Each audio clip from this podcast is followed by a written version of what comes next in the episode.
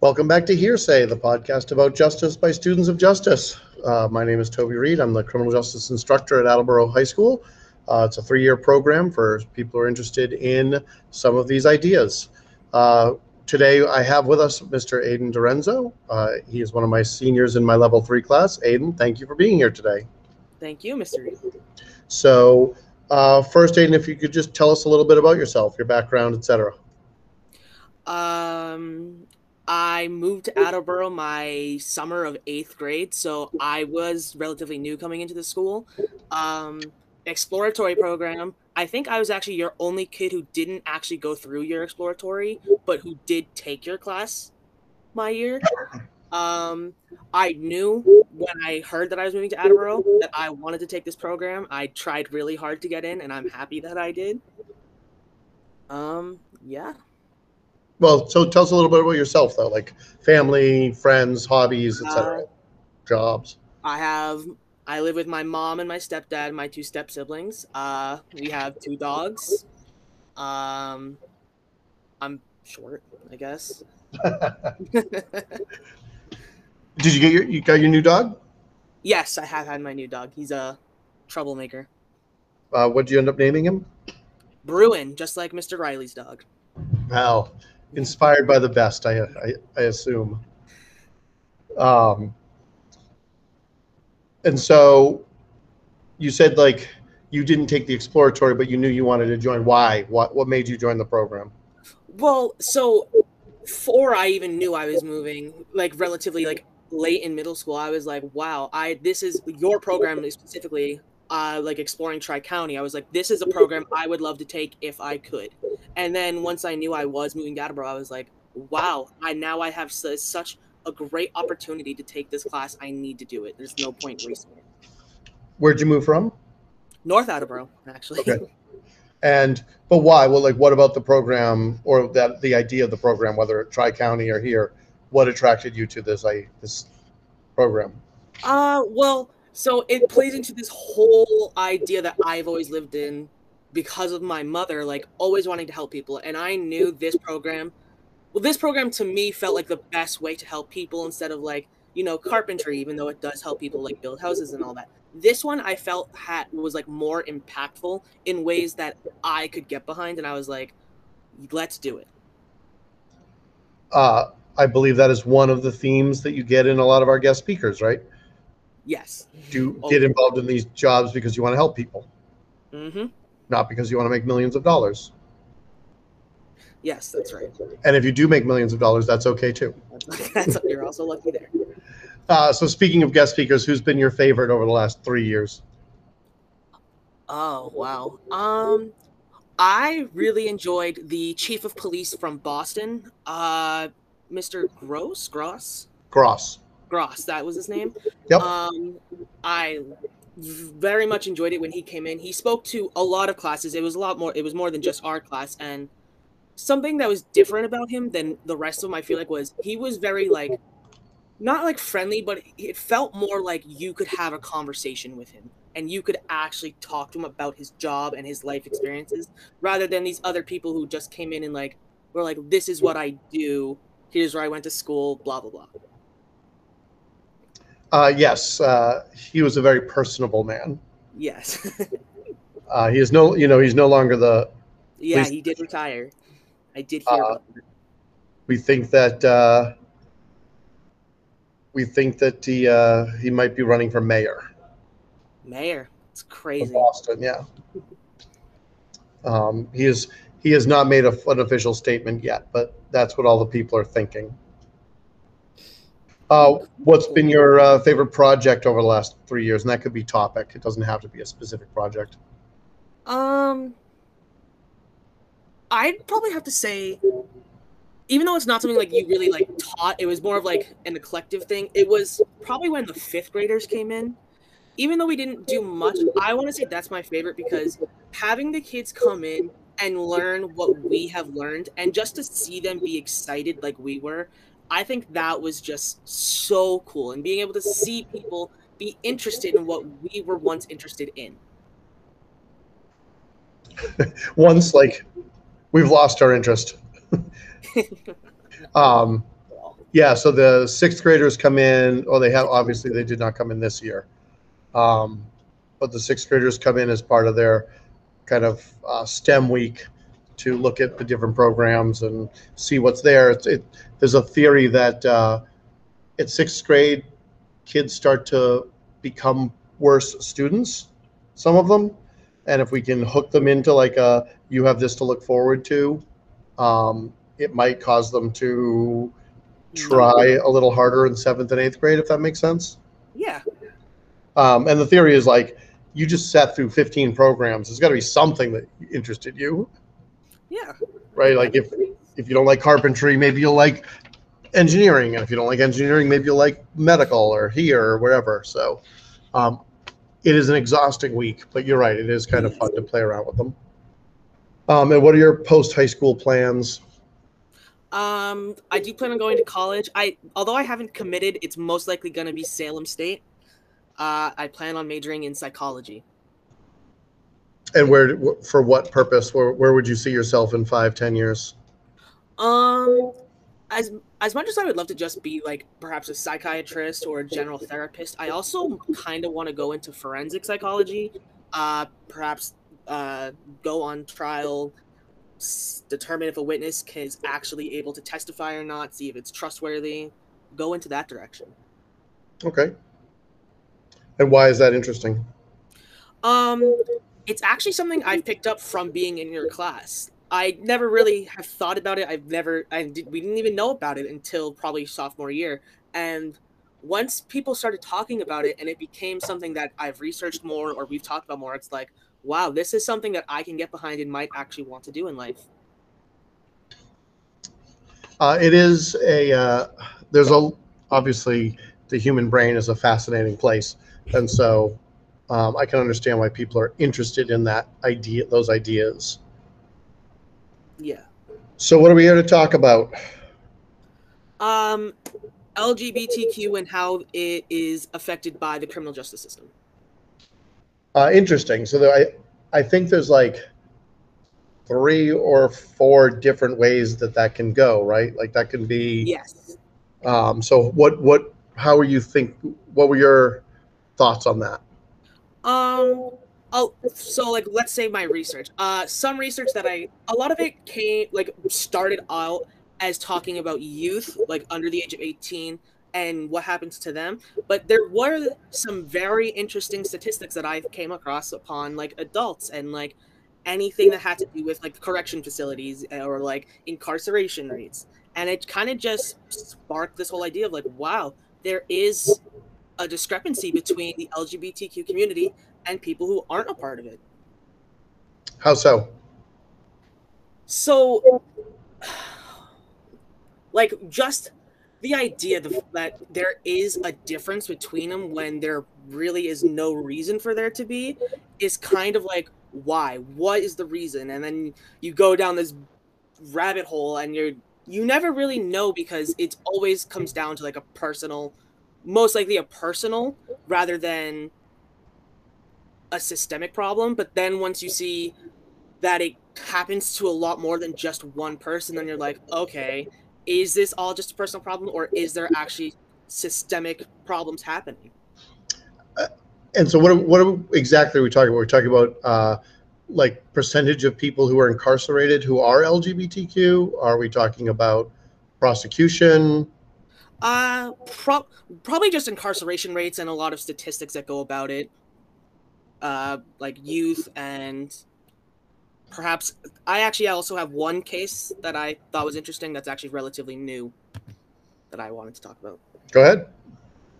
Uh, so it was it's actually it is it's from like January of this past year. It's called Roe v. the Iowa Department of Corrections, and even though it wasn't the case is not about like a person being within like as like an inmate it was actually a worker of the state. And i thought it was very interesting because it's a different perspective than on incarceration rates because a worker for the state who you would expect the state to like be a, a good example of what to do for people of the lgbtq community denied this person the rights that they deserved. And so for specifics the nurse um, is a transgender man he began to identify as a man.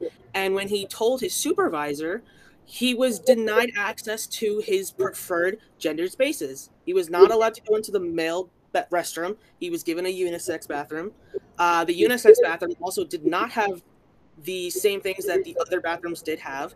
Like, for example, a shower. He was like, I don't have the access to a shower like my other coworkers do. And he sued. He was like, This isn't appropriate. I am a man and you should be able I should be able to have all these things that other men do. And he was a nurse who worked for the prison? Yes, he is a nurse in the prison and that it just kind of sparked.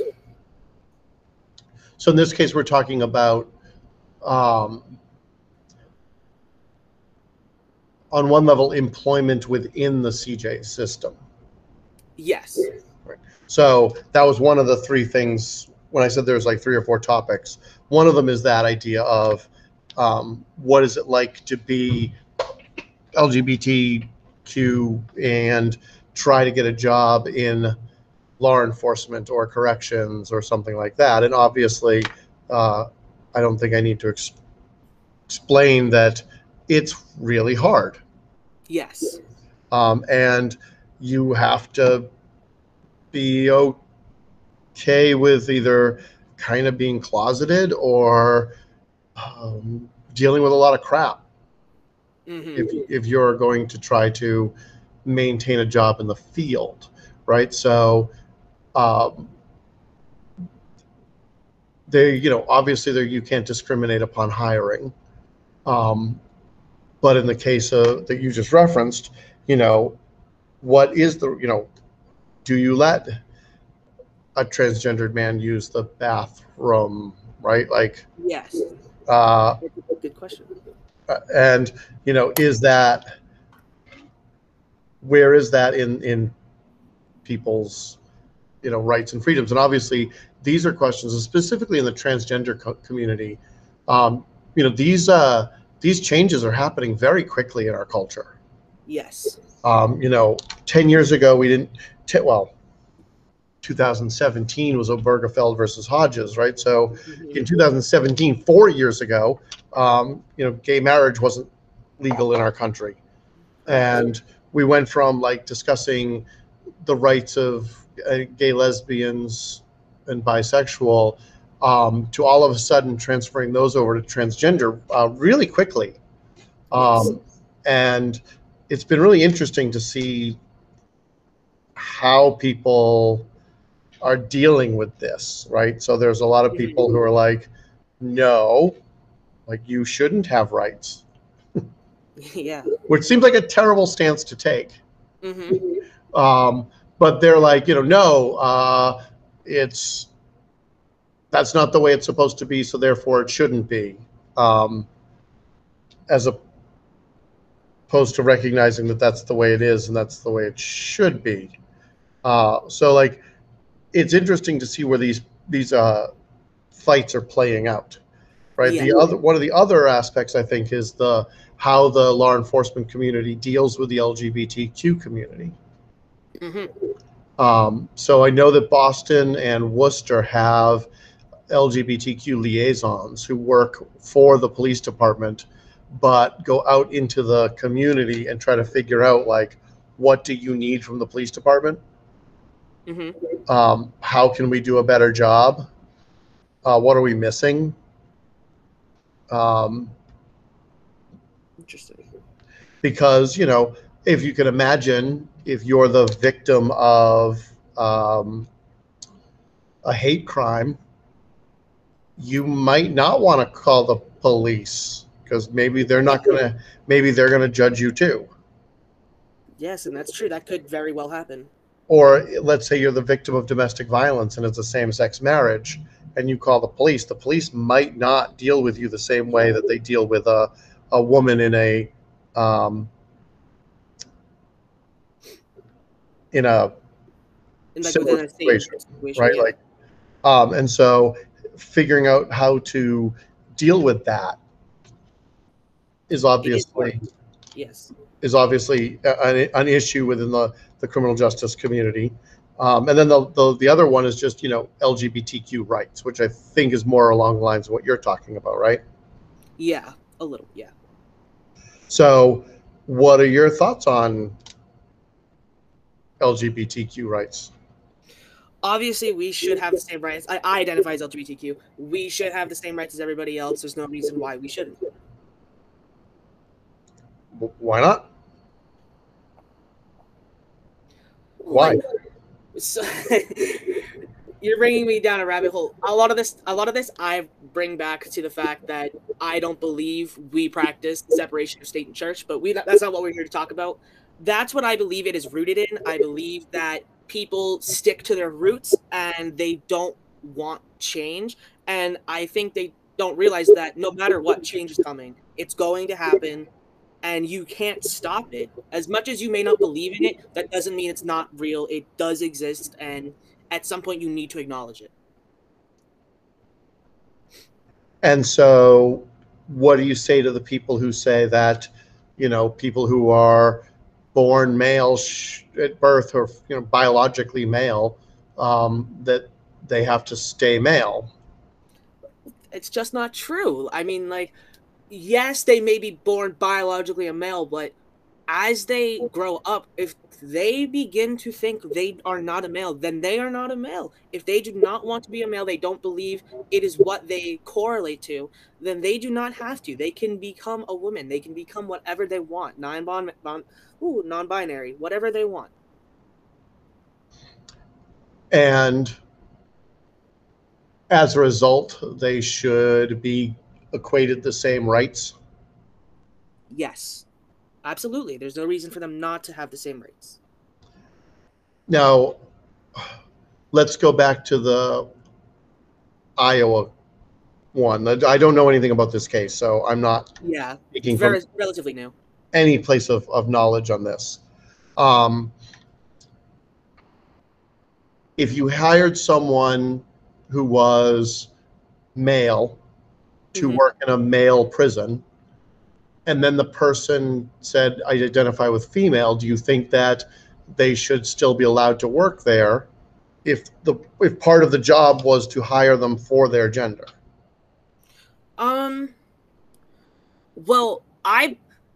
Okay, so if they were to tr- like trans transition gender, it is very hard to I would say, not only like hire a job based off of gender, but like, it's just something you can't really rely on because gender can change frequently for some people, and so when you think about if they should still have that job, I do think a, a woman who transitions to a woman, a man who tran- transitions to a woman should still keep the job because there is no reason for them not to for them to lose their job. If they have completed their job before, if they've done it for days, weeks, years, if there's no reason to fire them, then there's no reason to fire them, no matter what happens to them.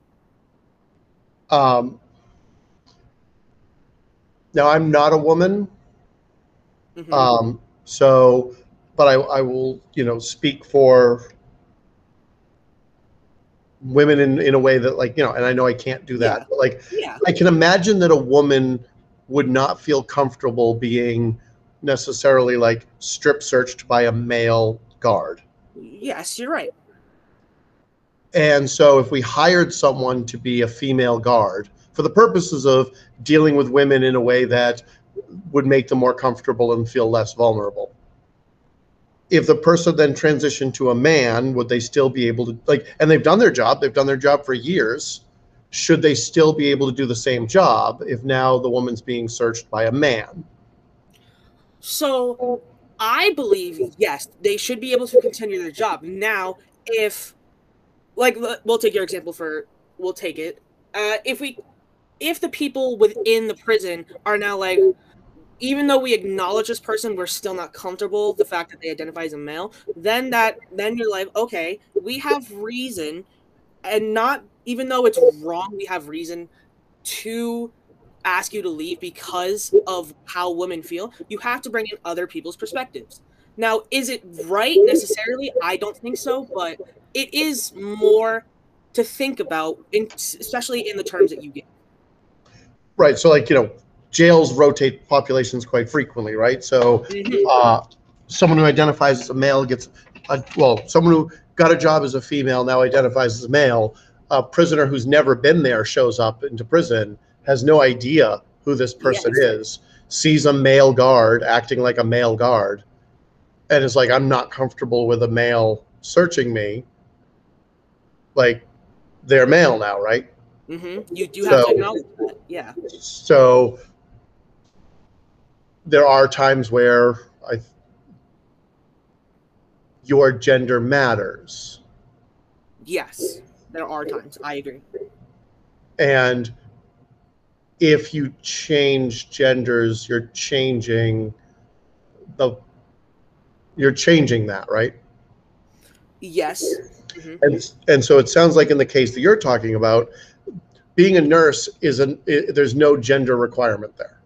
No, uh, there isn't because like a nurse can have a variety of jobs and like it's not gonna change. I feel like the way you feel based off of their gender. And a nurse isn't like, I mean, a nurse is designed to help anyone. Yes. it, it doesn't have to be male or female, you know, but there are plenty of doctors who are male or female that I would have no problem with helping me out if I needed medical help hmm right? Exactly. So um, in that in the case of the Iowa thing, it, if it's not related to the job, then he should not be let go. Yes, I agree. You should not be let go. And what about for like pol- like police? Same thing. Yeah, there's no reason to change the way you re- uh, act around someone or to fire someone or to let someone off just because of the the gender expression they use.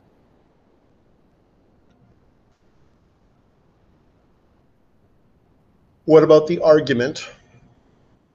And I'm not. I'm steel manning this. I'm not saying, or I'm still Yeah. personing this. I'm not saying that like this is my belief, but I'm, you know, I, I know that this will be a counter argument. Um, what about that idea that, you know, um, I need to trust and depend on everyone, and now I'm not comfortable around you. Should I be, if there's five of us and we're not comfortable around you, should you change or should we change? Well, that's a good. That's a good thought process. Like, if, hmm, if there is only like one, like there's six people like in a police station. If one of them, if let's say they're all male, born male, they always have identified as male. Let's say one transitions to male to female.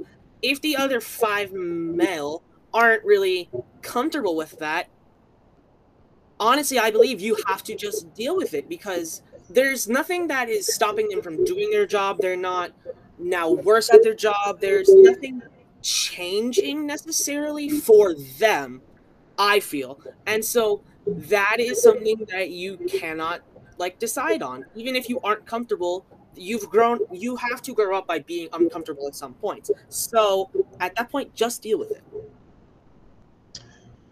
And so how do how do we do that? How do we convince people? And I, convince might be the wrong word. How do we um, how do we educate people to be more accepting? so to me that's a time thing like there's a big difference between the way teens and even some the newer adults think now and the way adults thought 50 years ago as time changes people are going to become more accepting. And so like at, right now we're in that weird in between where like some people most people are becoming to like be accepting but we still have those people and they're they are of older age who are like we can't accept this. And it, over time it will change. So the way that like integrating African Americans back in society or allowing for interracial marriage, like yes. in '67 that was not allowed, but now it's mm-hmm. like no big it's deal. It's normal it's no big deal exactly. And so you think time will heal all wounds? yes i do think time will help. I don't think there's like a complete full way to educate people now. I don't think that's what that's gonna happen. But don't you have but then don't you have a problem with like how do you get representation in places like police departments or corrections if you know that by joining it you're going to be running into a place where it might be kind of hostile to you. But you need those that representation so that 20 years from now it's normal. Yeah. so how do you do that? Well, so that's that takes a lot of courage from the front runners of people who try to gain representation. Like at some point, someone is going to have to step up. They're going to be like, "We need representation. We need to be known in this industry." And it takes a really brave person to go in and be like, "I will, I will start this. I will demand representation when I get in there because I know I need it, and that future generations will need it." And yeah, I, I agree with you, but how does that like? That seems like, how do you get enough people to do that that it like makes a tipping point that it makes a difference? So, I, I mean, uh, once again, I'm going to rely on my answer. It's time. As time goes on, more people are going to do it. More people are going to join the fight. Either if they're, even if it's just our community, at some point we are all going to realize, wow, this is something we need to push for, and we will. People will push for it. We will gain momentum, whether it be within the LGBT community, without of the LGBT community. At like over time, we will gain support. We will gain momentum, and it will change. Um, just as a random aside, are you familiar with Spirit Magazine? Uh, yeah, I've heard of it. Uh, it's a Boston magazine for uh, LGBTQ community. Uh huh. Um, so I I sub, I get that magazine. Okay. Um, and a month or so ago, uh, Pittsfield, Massachusetts, um, just came out with new policies and uh, their police department came out with new policies and procedures for uh, conduct with uh, transgendered people. Okay.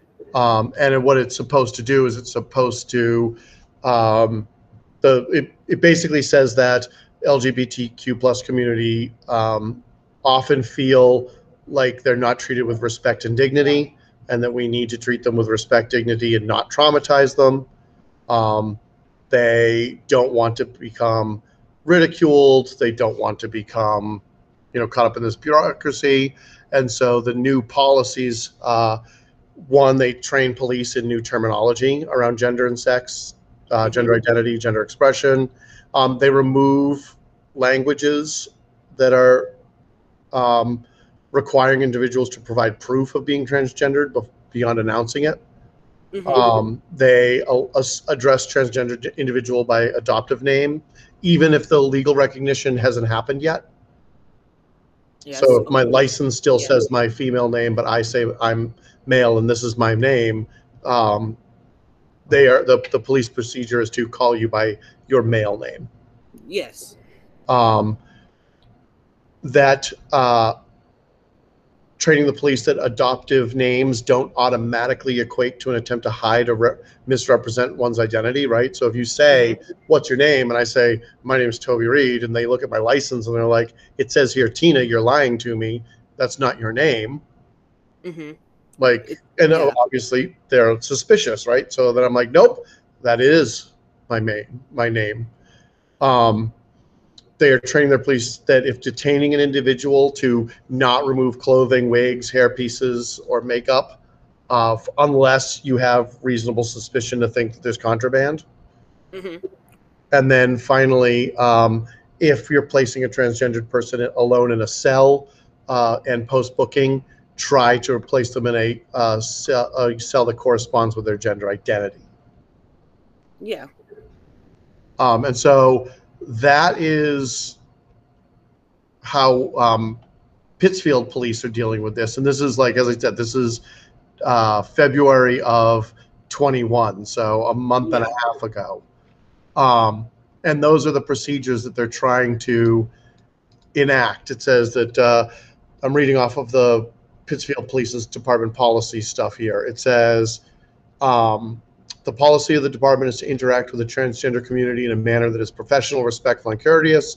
It is the department's policy to handle transgender arrestees in a manner that ensures that they are processed and housed safely and efficiently to the greatest extent possible. Personnel of this department will not engage in an activity that will embarrass, humiliate, or otherwise shame transgendered individuals.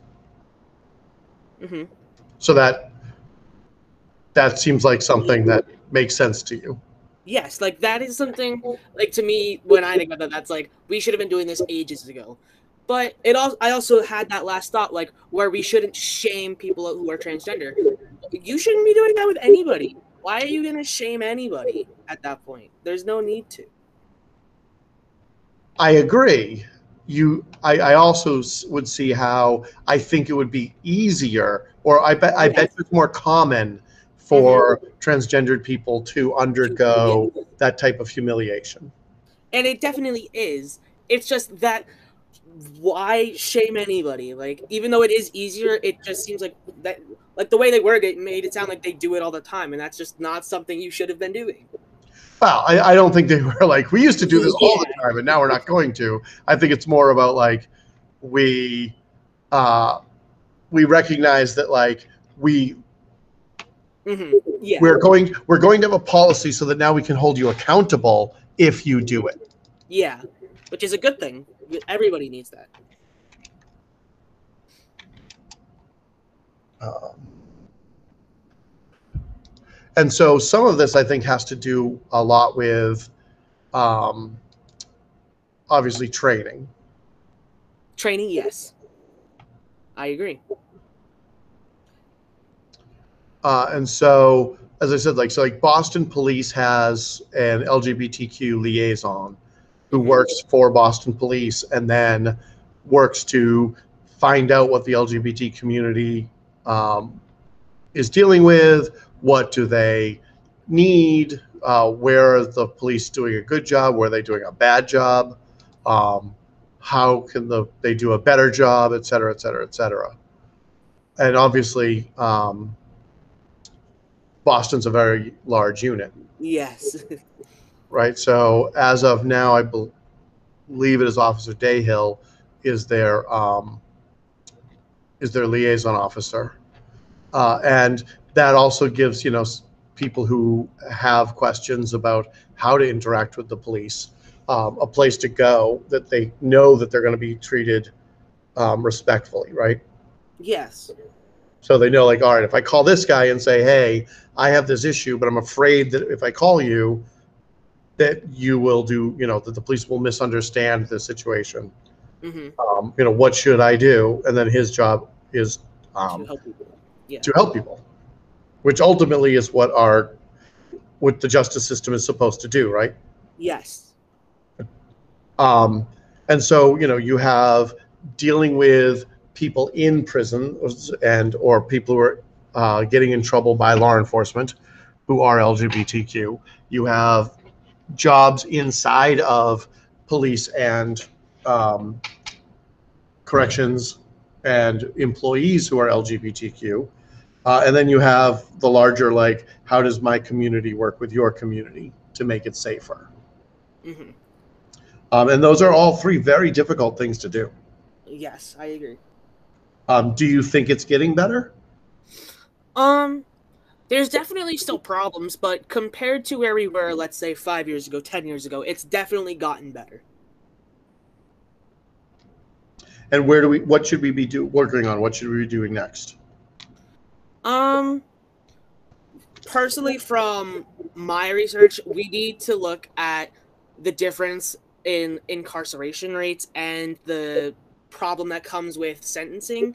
Uh, there is a big discrepancy between how the LGBTQ community is pers- uh, sentenced and uh, incarcerated compared to the people who don't identify as that. And I do believe that is a problem we need to like start looking at because it can cause problems later in life. Let's say they get out of prison or jail. Uh, what do you mean? Like, do you mean that they're incarcerated at a at a higher rate? Uh, yes. So, like, where I did my research, it was uh, in 2019, it was actually found that uh, lesbian, gay, and bisexual individuals were uh, 2.24, 2.25 times more likely to be arrested, and that the incarceration rates where people who identify as LGBTQ are incarcerated at a rate over three times that of the total adult population. And that is just outstanding and something we need to look at. And what do you think accounts for that? Um, it's actually the way people are grow. I feel like the way people are brought up. Uh, people who identify as LGBTQ more times than not have a rough life growing up through their adolescence years, and more times than not, which is the sad thing, they have to come to more like criminal ways of survival, and that puts them in direct contact with police officers more, and that causes them to be perceived as these evil people. It, like this is what I believe, and I believe that is what causes longer incarceration rates, more incarceration, and I believe that's what happens. It's the fact that people to survive are seen more often by the police from the LGBTQ community. And do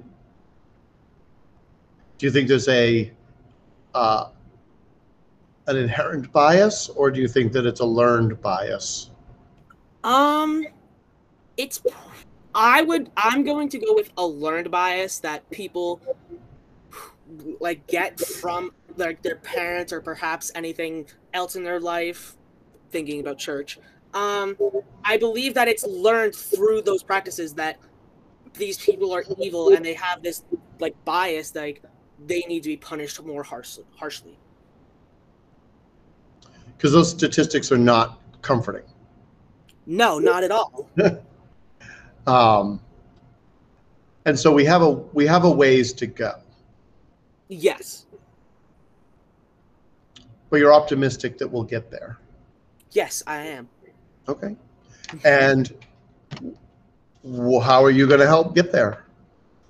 Um, well, I'm hoping that by being able to become a forensic psychologist, I like to connect it back because that's how I how I always think that by being part of the LGBT community, if I'm able to become a forensic psychologist, I can explain and almost be like another point of view within the criminal justice field. Like, I want to be able to take that step into the field and be like, this is what's happened in the past. This is what we need to change. And like, I'm hoping that as I learn through college and as I gain this experience, I can be of a bigger impact. Which, of course, leads to the last question why should we care about Aiden Dorenzo? because everybody everybody in this world can cause change and can have an impact and when they believe in it and they have something to fight for you should pay attention you want to pay attention you can feel it all throughout the world and i believe that's why you need to just give people a chance and follow and hope, hope for the best and see what they do and i look forward to following you and seeing what you do thank you I, I, I can only imagine that uh, I expect nothing but great things from you. Thank you. Because this is a job where we're trying to help people, and I think you have the right attitude and uh, temperament and all of that sort of stuff to actually make a difference. Thank you. Uh, any uh, any other last minute things? Uh, no, none that I can think of. Well, uh, thank you for joining us today. Thank you for having me. It's an honor.